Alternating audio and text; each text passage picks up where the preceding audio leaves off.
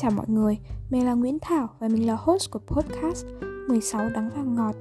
2023, mình 18 tuổi và mình ở đây để lên tiếng về bình đẳng giới, nữ quyền, nam quyền và nhân quyền. Và ngày hôm nay, khi mà mình nghĩ rằng bản thân mình đã trang bị đầy đủ những cái kiến thức liên quan đến quấy rối tình dục và đương nhiên là đủ những cái sự can đảm mà mình đã phải gom góp suốt 18 năm cuộc đời của mình để có thể ở đây sẵn sàng và cảm thấy thoải mái để kể cho mọi người nghe về câu chuyện bản thân mình đã từng bị quấy rối tình dục như thế nào. Và đương nhiên là mình sẽ luôn ở đây với mọi người, luôn sẵn sàng lắng nghe những cái thương tổn trong quá khứ mà mọi người đã phải trải qua và luôn sẵn sàng lắng nghe cái hành trình mà mọi người đã tự chữa thành bản thân mình, tự process những cái trauma ấy như thế nào trong suốt khoảng thời gian qua. Ở dưới phần comment section, hoặc mọi người có thể DM cho mình qua Insta a 16 archive nếu mọi người cảm thấy không thoải mái khi mà bị public comment của mình lên. Và câu chuyện của mình thì 6 năm trước, khi mà mình học lớp 6 thì mình đã từng bị quấy rối tình dục bởi những người bạn của anh họ mình. Và may cho mình ngày hôm đấy là có chị họ mình ở đấy, thế nên chị đã cứu cho mình một bàn trông thấy. Bởi vì khi ấy thì mình sự là phản ứng của mình ngày hôm đấy. Là cứng đơ người ra, mình không biết phải làm bất kỳ một cái điều gì cả với cái sự phản, cái sự động chạm, đột ngột như thế cả. Và tiếp tục một năm sau, khi mà mình học lớp 7 với lớp 8 thì mình lại tiếp tục bị quấy rối tình dục bởi một bạn nam cùng lớp với những cái sự động chạm vào cái vùng eo và vào cái vùng ngực khi mà chúng mình đứng bên cạnh nhau hoặc đứng hơi sát nhau một chút và đương nhiên là những cái sự động chạm đấy, nó hoàn toàn không có cái sự cho phép của bản thân mình. Mình nghĩ là khi mà mình kể ra cái câu chuyện đấy, thì có lẽ là những người bạn cũ của mình hầu như là sẽ không có ai biết. Bởi vì bản thân mình, tuy rằng mình không thoải mái, nhưng mình cũng sợ, mình ngại, mình không dám kể cho ai cả, mình không dám chia sẻ cho bất kỳ một ai cả. Bởi vì mình sợ rằng là nếu như mình có kể ra, thì sẽ chả có một ai đứng ra để bảo vệ mình cả sẽ chả có một ai đứng ra để giải quyết cái vấn đề đấy cho mình cả. Và tiếp tục đến cái năm mình 16 tuổi. Mình một lần nữa bị quấy rối tình dục. Và lần này nó khiến cho mình tổn thương rất nhiều. Bởi người làm cái việc đấy với mình. Là một người mà mình đã từng yêu thương rất là nhiều. Họ đụng chạm vào người mình mà không có hề có một cái sự đồng thuận hoặc sự cho phép nào của bản thân mình khi ấy thì mình cũng đã lớn hơn rồi, mình được tiếp xúc với mạng xã hội nhiều hơn. Và mình biết rằng đó là quấy rối tình dục, đó là sự đồng thuận, sự không đồng thuận trong tình yêu. Và mình cũng không dám tâm sự hay kể ra bất kỳ một ai cả, ngoại trừ với bạn thân của mình. Và sau ngày hôm đấy thì mình cũng chia tay, bởi vì mình sợ rằng người ta sẽ vượt qua những cái giới hạn nó kinh khủng khiếp hơn thế nữa. Mình sợ rằng có một ngày người ta sẽ tổn thương mình một cách kinh khủng khiếp hơn nữa và trong cả ba lần bị quấy rối ấy thì mình không hề có bất kỳ một cái phản ứng nào cả. Mình đã nằm trằn trọc trong rất nhiều đêm. Mình tự trách bản thân mình rằng là tại sao khi ấy mình không có một cái sự phản kháng nào cả. Tại sao khi ấy mình lại không quay sang mắng các bạn ấy một trận, hay quay sang tát cho người ta một cái? Bởi vì người ta dám động đến cơ thể của mình mà không hề có một cái sự cho phép, một cái sự đồng thuận nào của mình cả. Tại sao mình không làm gay gắt lên để người ta biết rằng mình không thoải mái mình không đồng ý với cái hành vi đấy. Nhưng mà mọi chuyện nó cũng đã xảy ra rồi. Nó cũng không còn cái từ giá như hay nếu lúc đó để mình có thể quay lại được và bản thân mình cũng chỉ biết trách mình thôi. Mãi cho đến cái năm mà mình học lớp 11 mình vô tình lướt chúng phải một cái phóng sự của những nạn nhân đã từng bị xâm hại tình dục, đã từng bị quấy rối tình dục. Thì khi ấy mình mới vỡ lẽ ra rằng là không chỉ là lần đầu tiên hay bất kể là lần thứ hai, lần thứ ba khi mà chúng mình gặp những cái tình huống đột ngột ấy, thì bản thân chúng mình bị mất kiểm soát, không thể suy nghĩ được bất kỳ một cái điều gì cả. Hay cứ cứng đơ ra như một cái khúc gỗ, nó là một chuyện rất là bình thường. Và đương nhiên là sẽ không có một ai muốn bản thân mình một ngày sẽ trở thành nạn nhân của quấy rối tình dục. Và sẽ gần như là, hầu như là sẽ không có một ai không phải một ai cũng có thể chuẩn bị kỹ càng cho bản thân mình khi gặp tình huống ấy cả. Và thậm chí có một vài bạn, bao gồm cả bản thân mình trong quá khứ, cũng chẳng hề nhận thức được rằng bản thân mình là nạn nhân của quấy rối tình dục. Chúng mình chỉ cảm thấy là chúng mình không thoải mái với cái sự đụng chạm, với cái lời nói và với hành vi ấy mà thôi. Chính vì vậy, ngày hôm nay mình ở đây với mọi người để chúng ta sẽ cùng nhau tìm hiểu lại về khái niệm quấy rối tình dục. Nó chính xác là như thế nào và các dạng thức của quấy rối tình dục thì sẽ bao gồm những gì?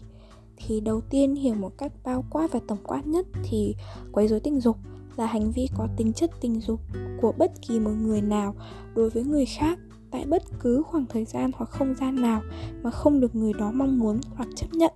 Và quấy rối tình dục, nó không chỉ là hành vi tình dục có tác động lên chính cơ thể, lên chính da thịt của chúng mình, mà nó còn tồn tại ở rất nhiều dạng thức khác nhau. Quấy rối tình dục, nó có thể là qua lời nói hoặc qua những cái câu chữ, câu từ ở trên mạng xã hội. Quấy rối tình dục cũng có thể là những cái hành vi tác động trực tiếp đến tâm lý của nạn nhân. Như những những lời nói ép buộc này, đe dọa nạn nhân này, hoặc là những lời mời trái với nguyện vọng và không tôn trọng danh giới cá nhân, quấy rối tình dục cũng có thể là những cái hành vi như là đụng chạm này, hoặc là những cái sự khiêu gợi, hoặc có thể là những cái hình ảnh như là việc cưỡng ép, đe dọa hoặc là ép buộc ai đó phải tiêu thụ những cái hình ảnh hoặc nội dung phản cảm. Và để nêu một ví dụ điển hình cho hành vi quấy rối tình dục qua lời nói, thì mình nghĩ gần đây nhất có vụ việc một anh rapper tên là Hát trong chương trình game show thực tế XXX đã tham gia trò chơi đoán nhà cởi đồ và cái hình ảnh mà anh ấy gần như trần trụi hoàn toàn, chỉ được che những bộ phận gợi cảm, những cái bộ phận nhạy cảm bởi cái, bởi một cái thùng các tông ấy. Nó đã vô tình biến anh ấy trở thành nạn nhân của quấy rối tình dục. Và nếu như mọi người biết vụ việc đấy thì mọi người sẽ biết rằng là không ít những cái comment như phải cởi thùng ra để xem bên trong to hay bé, hay che cái thùng thì nó phản cảm. Bỏ cái thùng ra để mọi người xem cùng thì nó sẽ không phản cảm để cho anh em trên mạng thẩm định xem như thế nào thì nó không phản cảm, đó. Những cái comment phản cảm như thế, những cái comment tưởng chừng như vô hại, nhưng thực chất nó chính là quấy rối tình dục qua lời nói. Nó chính là hệ quả mà định kiến giới gây ra họ cho rằng là chỉ có phụ nữ mới là nạn nhân của quấy rối tình dục, còn đàn ông thì không. Cái tính nam độc hại nó đã gắn ghép cho đàn ông cái bản tính hung hăng, có tham vọng cao trong chuyện tình dục, thế nên đời thủa nào đàn ông lại bị xâm hại tình dục, đúng không? Và đáng nhẽ ra thì anh ta phải cảm thấy cái việc mà anh ta bị xâm hại như thế, bị quấy rối như thế, nó là một đặc ân từ trên trời rơi xuống. Anh ta phải cảm kích và hưởng thụ cái chuyện đó thì mới phải tuy nhiên thì không. Những người bạn xung quanh mình, không chỉ là nam hay là nữ, và hầu như mọi người có tâm sự với mình rằng mọi người đã trải qua một lần bị quấy rối tình dục. Và đau đớn hơn cả là những cái người làm tổn thương các bạn ý lại chính là người thân của các bạn ấy. Và cái việc mà bấy lâu nay chúng ta đã và đang và có thể là sẽ tiếp tục bình thường hóa câu chuyện vật hóa cơ thể của đàn ông, vật hóa cơ thể của trẻ em trai. Cho rằng cái việc búng hay là sờ của các em nhỏ là chuyện bình thường, là yêu thương nên mới làm như thế. Chính những cái việc đấy nó sẽ là mồi lửa trong cái đống đống rơm khô. Chẳng mấy chốc mà nó sẽ phừng phừng lên thành cái đống lửa có thể thiêu dụi chính các em và thiêu dụi chính các bạn và thậm chí thì trong cái câu chuyện buồn như thế, các bạn ấy, các bạn nam ở chúng mình, mà mình chơi cùng, khi mà các bạn đã đủ thoải mái để chia sẻ câu chuyện của các bạn cho mình nghe, thì các bạn cũng không hề nhận thức rằng việc bản thân mình là nạn nhân của quấy rối tình dục. Bởi vì các bạn kể với mình rằng, khi mà các bạn còn bé thì các bạn thường được bố mẹ, thường nghe thấy bố mẹ dặn dò chị gái và em gái của mình rằng, phải che chắn cơ thể của bản thân mình một cách cẩn thận, không để cho người khác dối hoặc người lạ được chạm vào vùng nhạy cảm của mình. Thế nhưng lại không có một ai dặn dò các bạn nam, dặn dò các em bé nam rằng không có một ai được phép động chạm lên cơ thể của mình, kể cả bố mẹ mình hay những người thân của mình. Hay để nói gần hơn một chút đối với các bạn đang trong những mối quan hệ tình cảm, thì chắc chắn sẽ có một vài người nghĩ rằng là, ui giời, cái chuyện yêu nhau thì làm sao mà có thể được coi là quấy rối? Nhưng mà không, giống như mình nói từ trước, bất kỳ một cái lời nói mời gọi, dụ dỗ hay hành động cưỡng ép, đe dọa, nó đều là quấy rối tình dục, dù cho chúng ta có trong một cái mối quan hệ gì đi chăng nữa. Và ở đây, mình xin được phép trích lời của cô Nguyễn Phương Mai. Cô cho rằng là trong một mối quan hệ tính dục thì điều quan trọng nhất là sự đồng thuận. Tuy nhiên sự đồng thuận chỉ có ý nghĩa khi mà thứ nhất đồng thuận có thể bất kỳ dừng một lúc nào thậm chí ngay cả nửa chừng khi hành động đang diễn ra. Đồng thuận phải lặp lại liên tục. Bạn đồng ý hôn một lần không có nghĩa là lần sau người kia có quyền tiếp tục. Họ phải xin phép bạn. Và thứ, thứ ba đồng thuận chỉ có nghĩa khi những người liên quan hiểu về hậu quả của nó. Chính vì thế, lời đồng thuận của trẻ vị thành niên, của trẻ em không hề có giá trị. Thứ tư, đồng thuận phải được đưa ra với một sự khẳng định rõ ràng thay vì những câu nói mập mờ như em nghĩ thế hoặc là anh đoán vậy đó phải là những câu như vâng em ok, được, anh đồng ý. Còn nếu như im lặng hoặc thả biểu tượng mặt cười thì đó không phải là đồng thuận. Và thứ năm, đồng thuận được đưa ra với một thái độ hào hứng, chứ không phải là e dè e thẹn, nghi ngại, dùng rằng hay không dứt khoát. Đó là không đồng thuận. Và thứ sáu, cuối cùng, đồng thuận phải được đưa ra mà không có bất kỳ một áp lực nào cả. Và sự đồng thuận ở đây không chỉ là từ phía nữ giới, mà còn cần cả sự đồng thuận từ phía nam giới. Đương nhiên rồi, sẽ không có một ai xứng đáng bị ép buộc hay áp lực việc bản thân mình phải thể hiện tình cảm của mình với người mình yêu thương cả tình cảm là ở trong trái tim, sự yêu thương là ở trong trái tim, chứ không phải ở trong sự cưỡng ép, ở trong những lời nói ép buộc. Như câu, nếu như em không làm như thế, nếu như anh không làm như thế là không yêu em rồi, là không yêu anh rồi. Và sau cuối thì mình muốn nói với mọi người rằng, quấy rối tình dục không chia phái, không chia bất kỳ một cái giới tính nào cả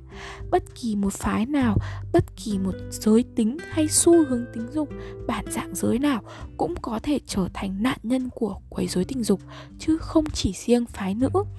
và đã đến lúc chúng mình, những người trẻ tuổi, cần phải đứng lên để phá vỡ định kiến giới về cơ thể của người đàn ông và người phụ nữ phá vỡ đi những khuôn mẫu lỗi thời mà đã áp đặt lên cả hai giới để bảo vệ những người mến thương đang hiện diện trong cuộc đời của chính chúng mình. Không chỉ bảo vệ những người phụ nữ mà còn bảo vệ những người đàn ông đang hiện diện trong chính cuộc đời, trong chính cuộc sống của chúng mình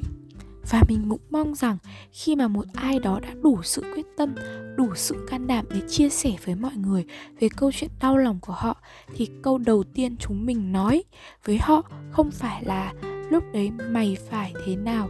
thì nó mới làm thế, mà phải là câu cảm ơn mày vì đã đủ can đảm để kể câu chuyện này với tao. Và tao cũng mong rằng là mày sẽ không ép buộc bản thân mình phải nói mày hãy kể cái câu chuyện này cho tao nghe, chỉ khi nào mà mày cảm thấy sẵn sàng thôi bởi vì trong cả ba câu chuyện đáng buồn xảy ra với mình khi nãy mà mình có kể, khi ấy mình mới chỉ là học sinh cấp 2 mới chớm vào cấp 3 và mặc trong mình bộ đồng phục áo trắng quần Âu mà thôi. Và ngày hôm nay, mình cảm ơn mọi người vì đã lắng nghe podcast của mình và chúc mọi người có một giấc ngủ ngon.